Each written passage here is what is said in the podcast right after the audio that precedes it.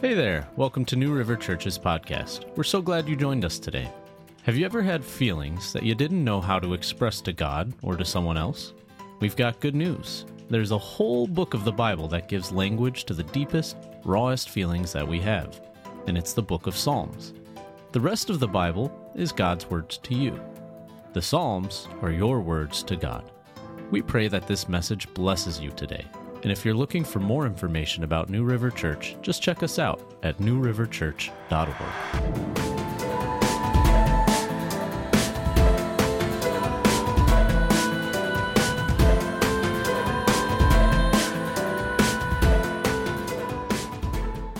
Psalm 2. Psalm 2. I'm going to read it. We're going to pray real quick and then uh, ready to get into God's word this morning. Uh, Psalm 2. Why do the nations rage and the peoples plot in vain? This is from the ESV version. The kings of the earth set themselves, and the rulers take counsel together against the Lord and against his anointed, saying, Let us burst their bonds apart and cast away their cords from us. And he who sits in the heavens laughs. The Lord holds them in derision. Then he will speak to them in his wrath and terrify them in his fury, saying, As for me, I have set my king on Zion, my holy hill. I will tell of the decree. The Lord said to me, You are my son. Today I've begotten you. Ask of me, and I will make the nations your heritage and the ends of the earth your possession. You shall break them with a rod of iron and dash them in pieces like a potter's vessel. Now, therefore, O kings, be wise. Be warned, O rulers of the earth. Serve the Lord with fear and rejoice with trembling. Kiss the Son, lest he be angry and you perish in the way, for his wrath is quickly kindled. But blessed are all who take refuge in him. This is God's word. Let's pray. Lord, we come before you this morning, uh, ready to receive from your hand. So we pray for fresh bread from your oven from your very hand. Uh, feed us, feed our hearts, our Lord. We don't want just uh, sing some songs and hear a good message, but Lord, ultimately feed us because we need Jesus this morning. We always need you, Lord. And so awaken our hearts, uh, rekindle our affection, move our will to deeper love, deeper surrender, to understand your grace a little deeper, uh, we need you, Jesus. We, we want to grab a hold of a great Savior this morning, and we want that great Savior to grab a hold of us and our hearts. Nothing less, Lord. Like we prayed and like we sang, uh, Holy Spirit, your presence, your presence here is what we need. That changes everything. And we know you are here. So Make us more aware of your presence as we open your word this morning. Bring us to your Son, Holy Spirit, as you always do. We pray in Jesus' name. Amen. Amen. All right, a little science class this morning. Ready? Okay. Do you remember the uh, Copernican revolution? Probably not. Okay. It's been a long time since you've been in class. A guy named Ptolemy, okay, he said for hundreds of years that the earth was the center of the universe and the sun revolved around it until another dude, his name was Copernicus. Copernicus came around in 1500s and he said, no, the sun doesn't revolve around us. We revolve around the sun. The sun is the center of the universe, not us. Then, mind blown, we had a revolution. We had a revolution. We, everything changed. Our whole paradigm of, of looking at the sky changed, everything shifted.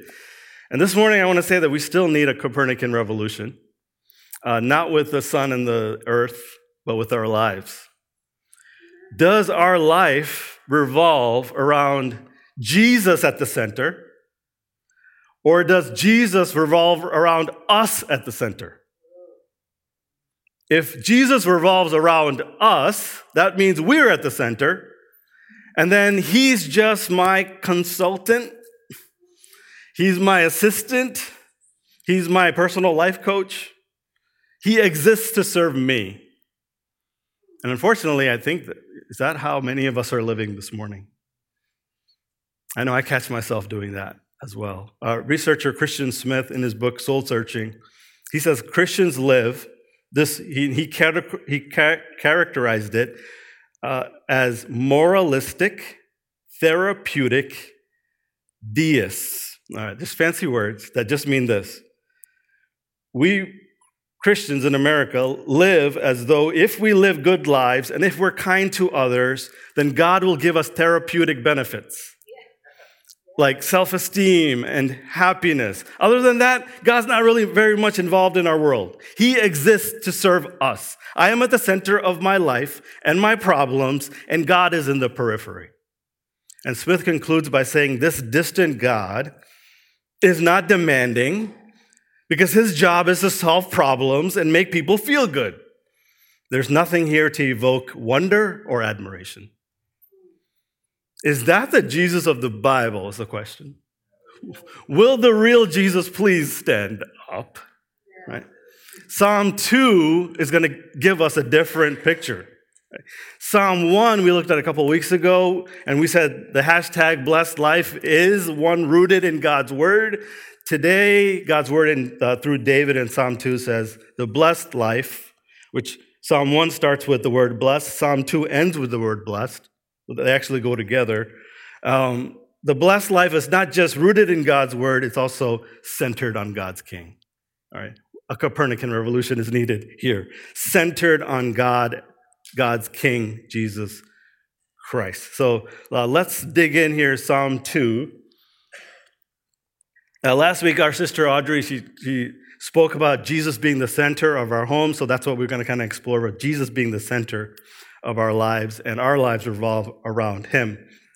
So our series is in the book of Psalms, and uh, we categorized it. There's 150. We're not going to be going through 150 Psalms, but uh, we, we're going to take uh, the Psalms in four categories. We have the wisdom Psalms, which we're in right now, when we're going to call them the live Psalms, how to live uh, in light of God's word. Then we have the lean Psalms, which we're calling how to trust God better. We have the lament Psalms, which is Psalms about how do we uh, talk to God when we're full of sorrow and sadness. And then we have the lift Psalms, uh, praising God no matter what comes our way. So each few weeks, we're going to go through each of those categories. This is our last one and live. Next week, Lord willing, we're going to start the lean section, the category. So, um, so Psalm 2, we're still talking about living in wisdom. And what I'm going to do today is we're going to walk through the psalm. All right, we're just going to go through the verses, and then I'll pull out a few implications, and then we'll uh, worship. All right, so ready to do that? All right, let's get our eyes on a copy of God's Word. Psalm 2. Uh, psalm 2 is a, what's also called a royal psalm. And it's written by David. Acts 4 tells us David actually wrote, uh, wrote Psalm 2. We don't really see that, see that. Usually in the beginning of the psalm, it kind of says, a psalm of David. But here it doesn't say that, but Acts 4 tells us this was actually David's psalm. So imagine a coronation ceremony for a new king in Jerusalem. That's also known as Zion, God's holy hill. Um, quick sidebar here. After King David was king, this is 2 Samuel 7, uh, God promised there's going to be a long line of kings. There's going to be David and Solomon and etc. And it eventually is going to lead to a universal kingdom and a throne forever. And God actually looks at these kings and says, they're like my sons. Right, you'll see that all of these things in the psalm this, this morning. And hundreds of years later, Matthew 1 opens with this. This is the genealogy of Jesus Christ, the son of David. Jesus, then, is the fulfillment of that promise of a king in 2 Samuel 7. The second psalm actually is one of the psalms, uh, most quoted psalms in the New Testament. The New Testament writers loved quoting Psalm 2 because they're like, all along we've been waiting for a king, the final king, the ultimate king, and he's here in Jesus Christ. Uh, the Old Testament that was prophesied is true here in the New Testament. So back to Psalm 2. So there's a coronation ceremony. Now, how do people like the idea of having a king over their life? Psalm 2, verse 1. Why do the nations fall down and worship? No. Rage. And the peoples plot in vain. The kings of the earth set themselves. The rulers take counsel together against the Lord and against his anointed. The king is crowned, and all the who's who of the world are there. Nations, peoples, kings, rulers all gather around. We can add our kings and queens too. All right, let's add them too. The billionaires, the celebrities, the athletes, the social media influencers, all of everybody you could think of. Okay. The coronation's happening, and they use the word anointed. Do you see that? Against the anointed. That just means to be set apart. Basically, they're saying this individual has been intentionally placed and has all authority and power over me. In the Old Testament, it's written in Hebrew. The word anointed is where we get the word Messiah. In the New Testament, Christ, the word Christ means anointed one. So Jesus Christ is Jesus, the anointed one. So Christ is his title. I don't know if you knew that. Christ is not his last name. It's not, Jesus is not Mr. Christ. Right? It's, I don't know if you knew that.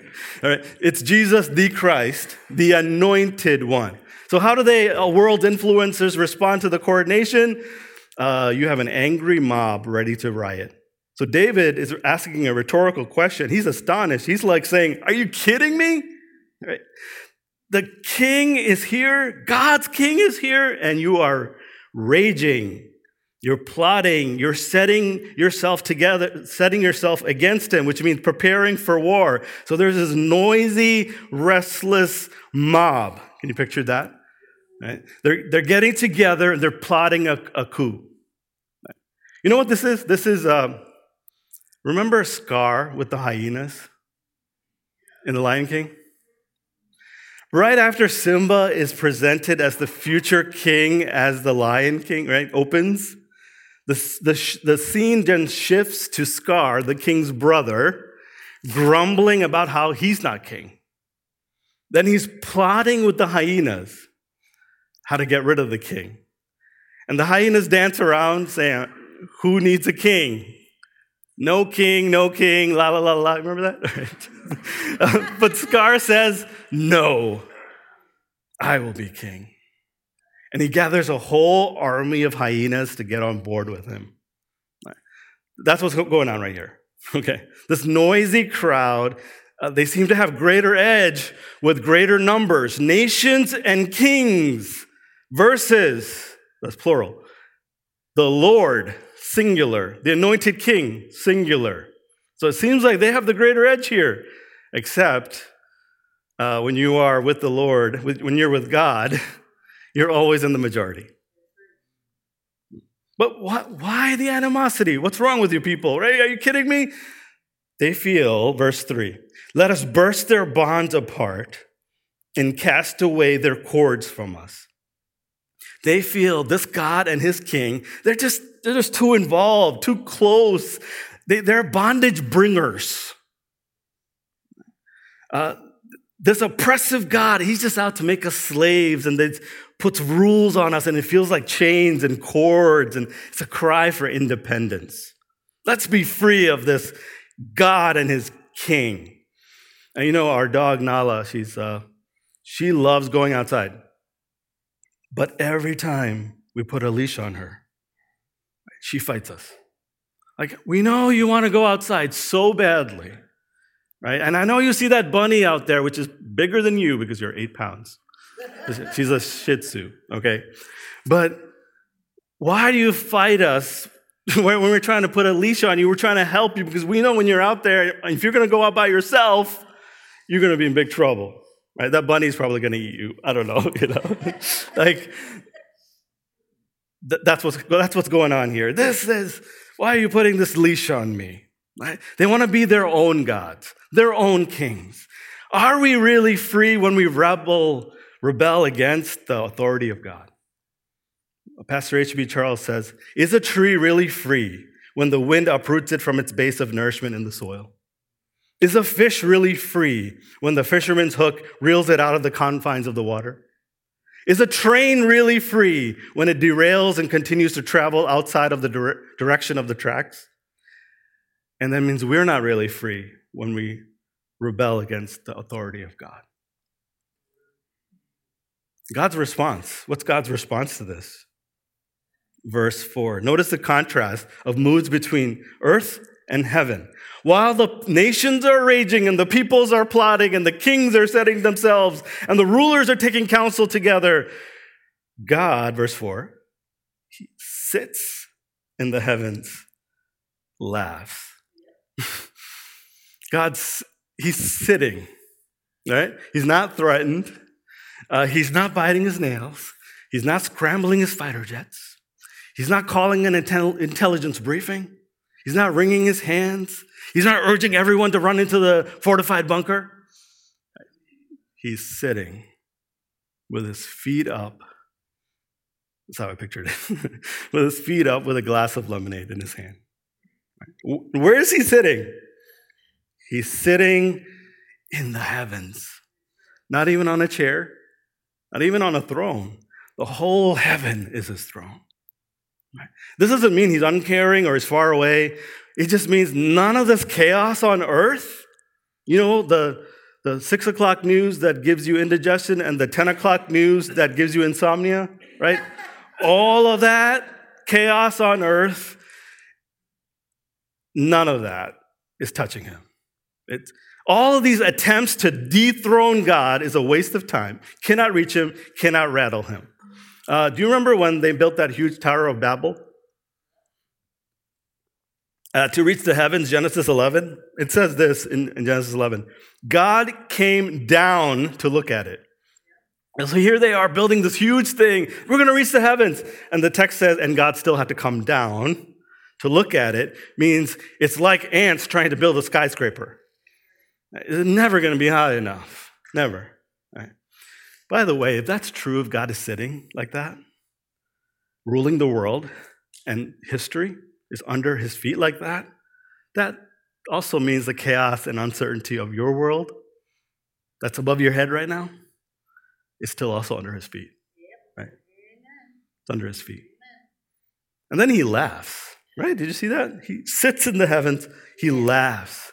Human rebellion is divine comedy to him. Is this, it, it, this is not a, a, laugh at sin or rebellion. It's, it's when we laugh at Nala and we say, silly puppy, right? You need this. This is, you know, that, that kind of laugh. It's this pathetic attempt to dethrone God from his rightful place. And then God speaks in his wrath, verse 5. So this laugh turns to his anger. Verse 5 He will speak to them in his wrath, terrify them in his fury, saying, As for me, I've set my king on Zion, my holy hill. Then this is the part where when we read the Psalms and we're like, oh, that was great. I, love a, I love a God of love. But then I don't like this God of wrath. Um, I just want a God of love. Well, God is the most loving person in the universe. So when there's anything that threatens to damage or hurt him or his people or his creation, he responds in anger. If, if you have a God who is not wrathful at racial prejudice, child abuse, trafficking, etc., etc., he's neither good nor loving, right? If God is not utterly determined to root out from his creation in an act of proper wrath and judgment the arrogance that allows people to exploit, to bomb, to bully, to enslave one another, he's neither good nor loving nor wise. If you have a God who never gets angry, you can't have a God of love. Think about it. Because if you never, never get angry about anything, you don't, you don't love anything. You can't understand God's love if you don't understand his anger. Because he loves, he's angry at what harms. C.S. Lewis says this anger is the fluid that love bleeds when you cut it. He goes on to say that hell is actually the greatest monument to human freedom. See, God does in the end, He's just and good. He does in the end with people by giving everybody what they most want including freedom from himself. He's, what could be more fair than that? And God, in verses seven, 7 to 9, then, we hear God's word to human rebellion. It's too late. Uh, by the way, the nation stopped talking. Verse 1 and to all that noise and everything, 1, 2, 3, we don't really hear from them anymore because God has the last word. Right? And God says, He doesn't even say, okay, this is how you're going to act, off with all your heads. Verse 6 um, As for me, I have set my king on Zion, my holy hill. He says, no, no, no. My response is actually what you don't want, what you didn't want. You said, cast, you know, get this king away from me. My response is, I'm actually going to put him on, on a hill. The Son of God will reign over heaven and earth. And God says, all that matters in the end is how you will respond to the king he has placed. That's it. And God speaking in verse 5 and 6, right? He says, I've set my king. Verse 7 and 8 and 9 the king, who we can say now is Jesus Christ, David didn't know it then, but we know it now, is speaking in verses 7 to 9. His, his identity as son is affirmed, then his authority as judge is then affirmed.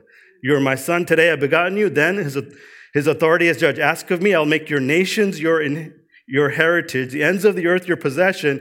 You shall break them with a rod of iron, dash them in pieces like a potter's vessel. All it's saying is, He will be the final authority and judge of all the earth and, and ruler of all the nations. Right, that's going to be the end. I'll stop there. We're going to now draw out the implications, and I'll include 10 to 12 is our fi- the final uh, admonishment in the psalm. We'll see how it plays out in the end. Okay, so implications. So at this point, okay, if you're hearing this, all right, and you're like, yeah, God, get those traffickers. Yeah. Those government officials, oh, yeah. You know you're angry at them. Get them. The political party of your choice, whatever you want to put. Yeah, get them. They're such rebels, celebrities, they're rebels. And the Lord would say, okay, here's a mirror. Here's the first implication uh, Who is on the throne of your heart? My heart. Who's running your life? We all have rivals to Jesus' throne in our heart. If Jesus exists to serve me, then he's not on the throne. I am. If I live my life saying, if he heals me, if he gives me a spouse, if he allows me to have children, if he gets me that job, if he gets me that, those good grades, then I'm interested. If he helps me fulfill the vision I have for my life, then I'm interested. If my posture, it, if that's my posture, it's going to destroy me because I'm attempting to rule my life and Jesus is my assistant, not Lord or King. And Jesus says, I refuse to be your assistant and consultant. I'm not your, just your help and your healer. I'm your king and, your, and the Lord. And he says, I don't want to be in the periphery of your life. Uh, Paul would say in Colossians, in everything he might be preeminent, which means first and foremost. Not periphery, but preeminent. Not on the side somewhere, first and foremost.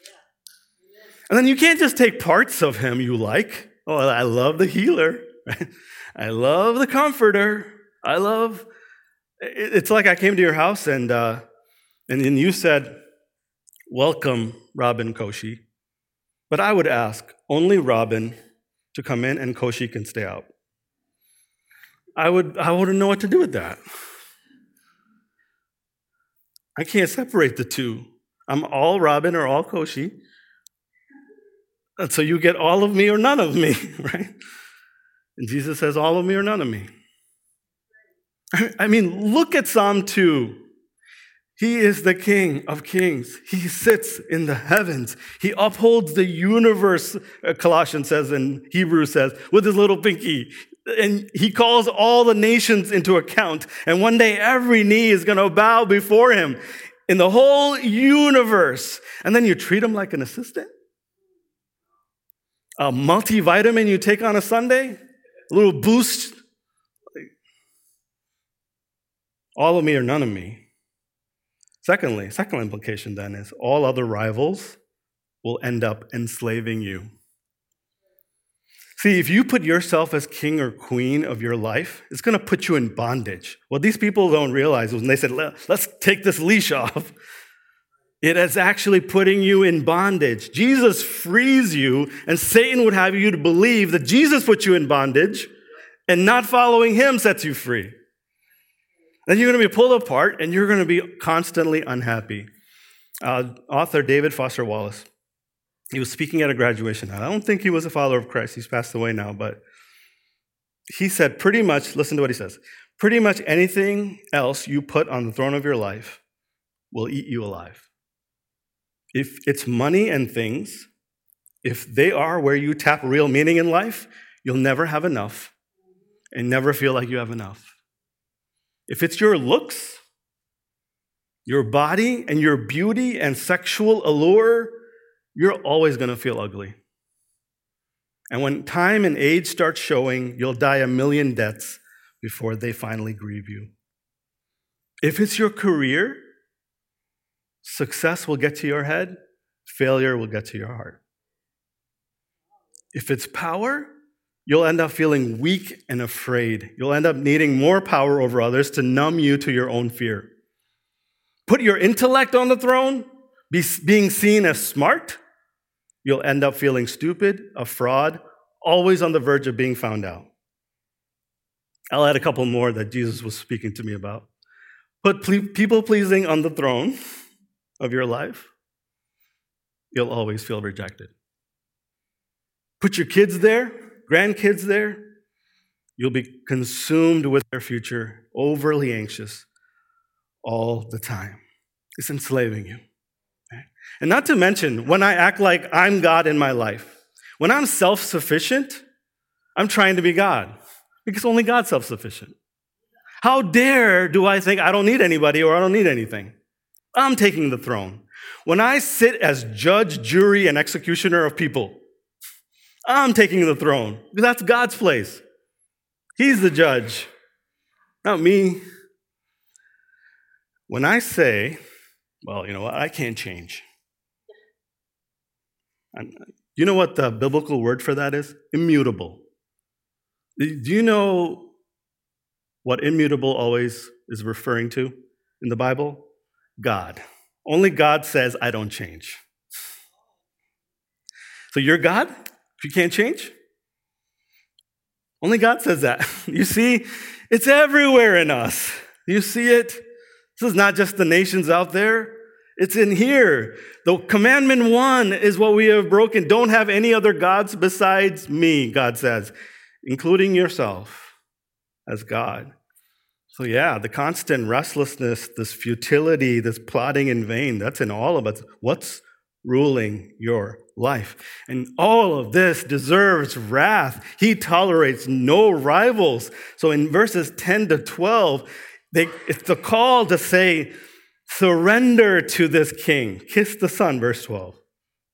This is not a kiss of affection or romantic, it's a, a kiss of allegiance, humble submission, total surrender. See, when a vanquished ruler surrendered to a conquering monarch, he would vow his allegiance with a kiss on the cheek, hand, or feet. It's a surrender. Now, wait, wait a minute. How will I know he's not going to treat me in wrath? Because it's true. I have other rivals in my heart. I should pay for taking his throne and shaking my fist at him, right? That makes sense. But that's not what's going to happen. Why? In The Last Emperor, I don't know if you've ever seen the movie Last Emperor. The young child is anointed as the last emperor of China. He's got uh, a thousand servants at his command, lives his life of luxury. His brother asks him one day, uh, Emperor, what happens when you do wrong? The emperor says, When I do wrong, someone else gets punished. And to demonstrate this, the emperor breaks a jar, and then one of his servants is then beaten. But we have a different king. Amen. King Jesus reverses the pattern. When the servants mess up, King Jesus says, I will take the punishment. You know, in Luke 19, they literally say this people hated him, sent a delegation after him, and they said, We do not want him to be our king. this came true. But David didn't know that centuries later, the King of Kings will come. Jesus Christ had the throne he deserved, but he steps off that throne.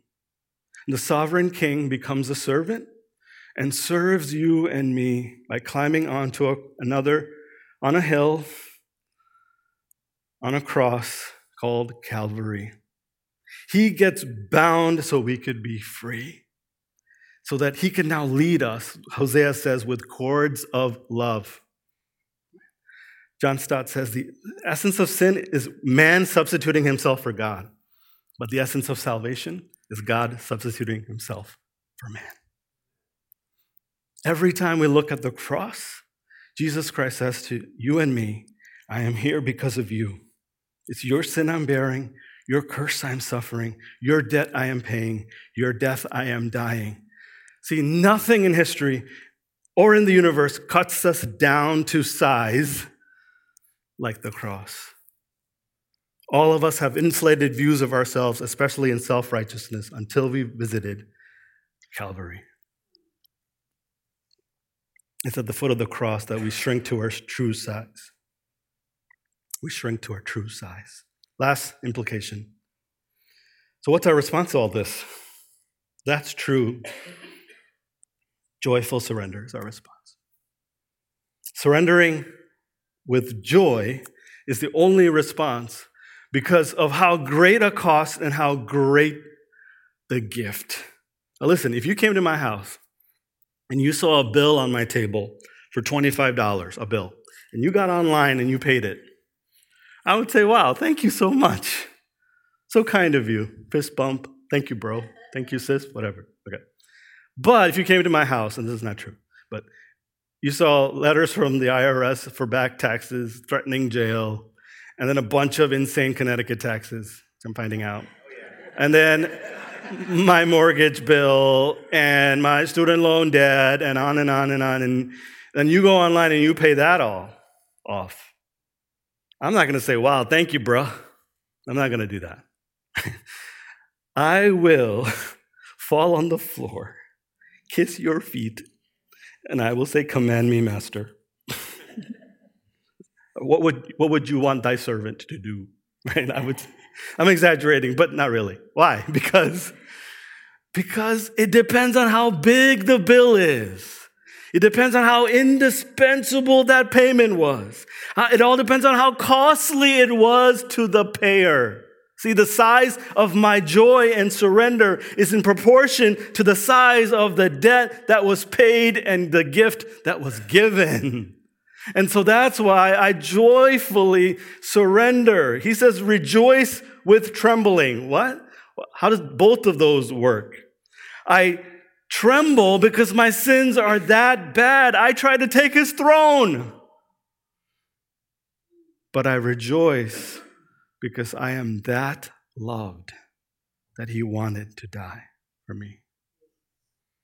This love is so amazing because the cost is so outstanding. I act like a rival to your throne, and you do that to me and for me. Joyful surrender. Love so amazing, the hymn writer says.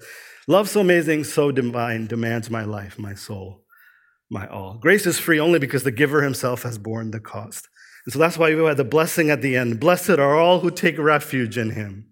Refuge is a hiding place, a strong tower, a place of security. You're safe now because the debt is paid. God's wrath uh, was borne by King Jesus on your behalf. Your only response is joyful surrender. Worship team, you can come on up. We're going to sing a song now.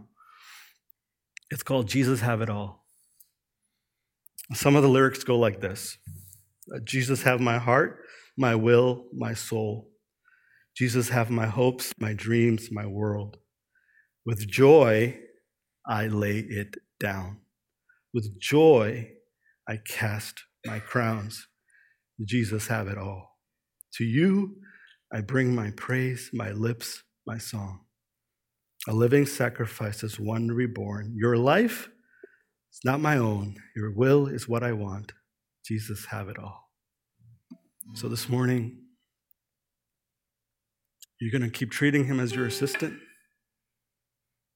Where is the Lord calling you to deeper surrender? Uh, what areas do you need to say, I'm done? I'm done trying to run my life. I put other things on the throne and now it's enslaving me. I treated you like an assistant. I'm a really bad ruler, Lord, of my life. It's destroying me. So, Jesus, have it all. You gave your all, so you can have my all. So, the altar we're going to open. If you've never ever bowed your knee to King Jesus, Jesus invites you today to himself. Find refuge in him before it's too late. He, the king is going to come again, and every knee will bow. Some of us in humble adoration and submission, and some of us because we find we it was too late and we finally realized it was true. He is the king that deserved my life, and I didn't live for him. I don't want that.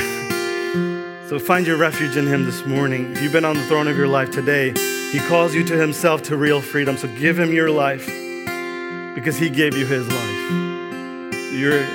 the altar will be open. You can come to the front and we can pray for you. But if you receive the Lord, you're sitting as king and queen this morning, you've been rivaling him in some area, and you want to surrender, something the Spirit is pointing to in your heart right now, you're welcome to come. You can stay in your seat, of course, but Jesus meets you there too, not just here. But if you want to come here too and say yes, Jesus,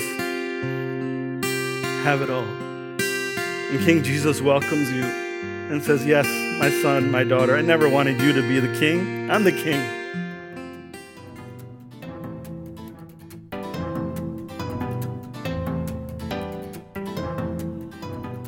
Well, that about wraps it up for today. We pray that today's message encouraged you. And if you would like more information or just to contact us, go to our website at newriverchurch.org.